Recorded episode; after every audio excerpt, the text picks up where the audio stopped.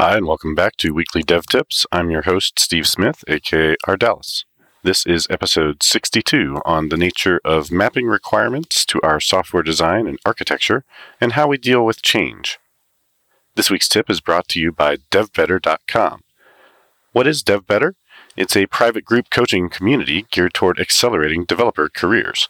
We meet weekly for live Q&A sessions and have an active Discord-based discussion the rest of the week. Topics range from coding skills to interviewing and personal branding. Check out devbetter.com and read the testimonials at the bottom of the page to see if it might be right for you. This week's guest is Juval Löwy of IDesign. He has a tip for us this week on how we approach writing software. I'll let him introduce himself and share his tips. Hello, my name is Juval Löwy. I'm the principal architect at IDesign. I'm also a speaker. I conduct masterclasses all over the world and an author. My recent book is called Righting Software by Addison Wesley, and it was just published this week.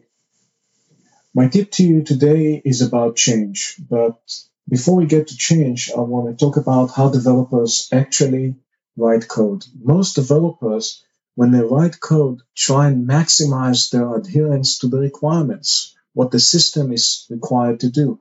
And they go into great detail into transcribing it into individual tasks, and that can be directly mapped into code artifacts, be it methods or sometimes individual classes or services. Well, I think that's actually wrong. And there's several reasons why it's wrong. At the very least, you're not going to have just one, two, or three things to do. You could have hundreds of things to do. And if the way you actually break down the code is based on the functionality, you will, will always end up with an explosion of little things. And that's obviously uh, a very uh, difficult design because you have to integrate all of those things. That's very expensive.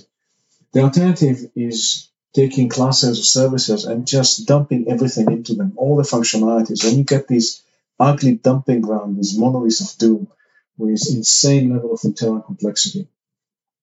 In addition, somebody in that system has to actually perform those functionalities, and that somebody is typically the client.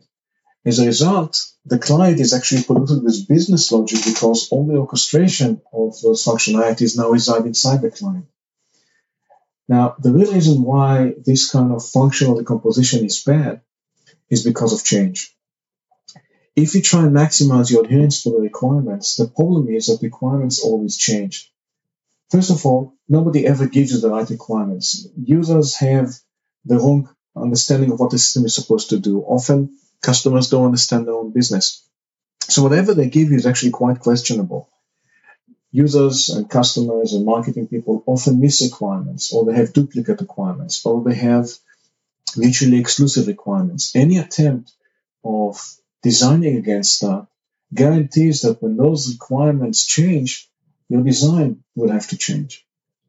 But even if they give you perfect requirements on day one of the project, which by the way nobody ever does, even that will be no good because over time those so-called perfect requirements will change. Change is inevitable. And in fact, change is actually very good because the change keeps all of us employed. If requirements were not uh, dynamic, then none of us would actually have a job. Now, when you design against the requirements, you actually guarantee that your design is going to change because of the change in the requirements. And actually, nothing is more painful in a software system than a change in a design. And many developers have seen it uh, firsthand, and they may call it things like technical debt, but nobody ever asked why do we end up with this technical debt in so many systems. I think the fundamental reason is what I just said. It's the attempt of designing against the requirements and not taking into account that the requirements will change. The way to solve it is actually not to design against the requirements.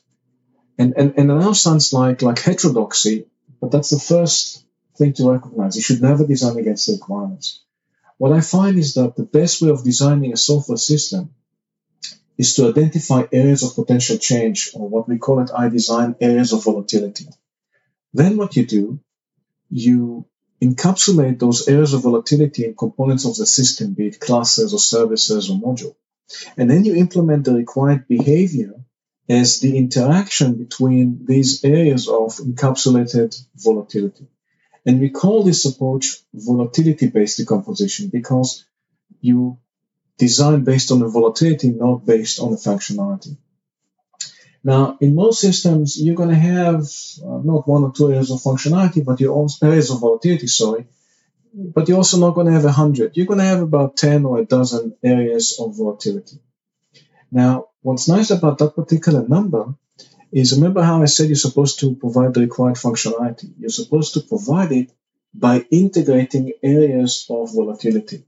Now, even with about a dozen components in your system, there's an absolute staggering number of possible combinations. It's uh, closer to n to the power of n more than anything else. And now what you have is you have infinite ways of putting those components together.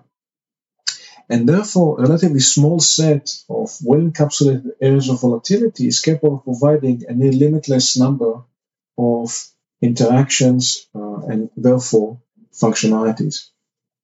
And it turns out what I just said is a universal observation about the nature of things. For example, I'm recording this uh, podcast right now by integrating areas of volatility.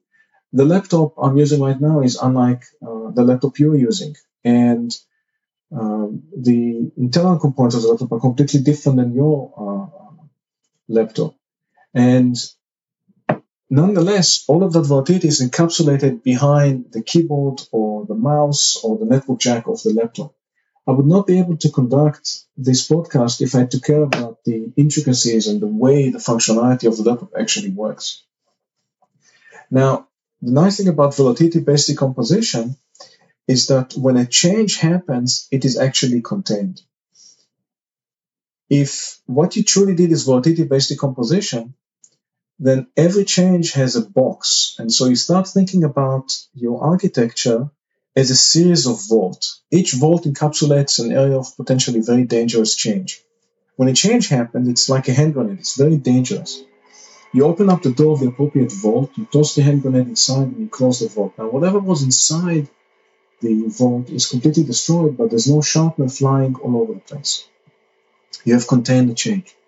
Now, if you compare that with what I said initially, which is designing against requirements, if you design against requirements, if the very breakdown of your system to its constituent components is based on functionality, now you can call those things domains. It doesn't really matter. You're actually compose, decomposing based on functionality.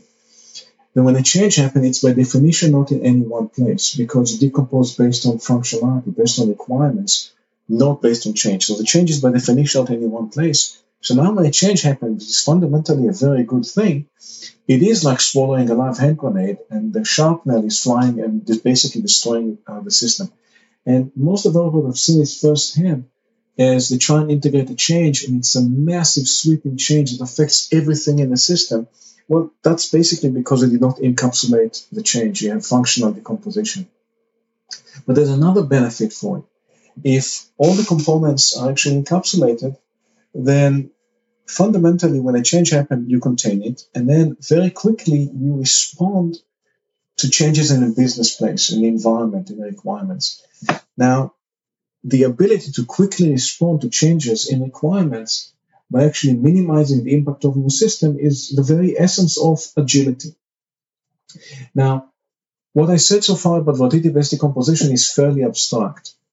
Fortunately, we don't design or build houses or laptops or airplanes. Most software developers develop software systems.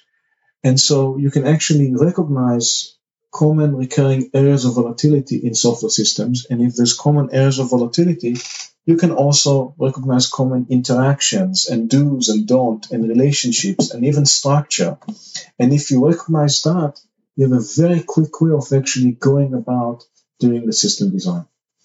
So just to recap, you should really design your system based on change and not based on functionality. For more on this concept, let me refer you to Righting Software, published this week by Addison Wesley. Thanks, Juval. I've included a link to Juval's book, Righting Software, that's R I G H T I N G, in the show notes. Juval was kind enough to send me a copy, and what I've read so far makes a lot of sense. That's it for this week. If you want to hear more from me, go to ardalis.com slash tips to sign up for a free tip in your inbox every Wednesday. I also try to stream on Fridays, noon Eastern Time until about 2 p.m. Thanks for subscribing to Weekly Dev Tips, and I'll see you next week with another great developer tip.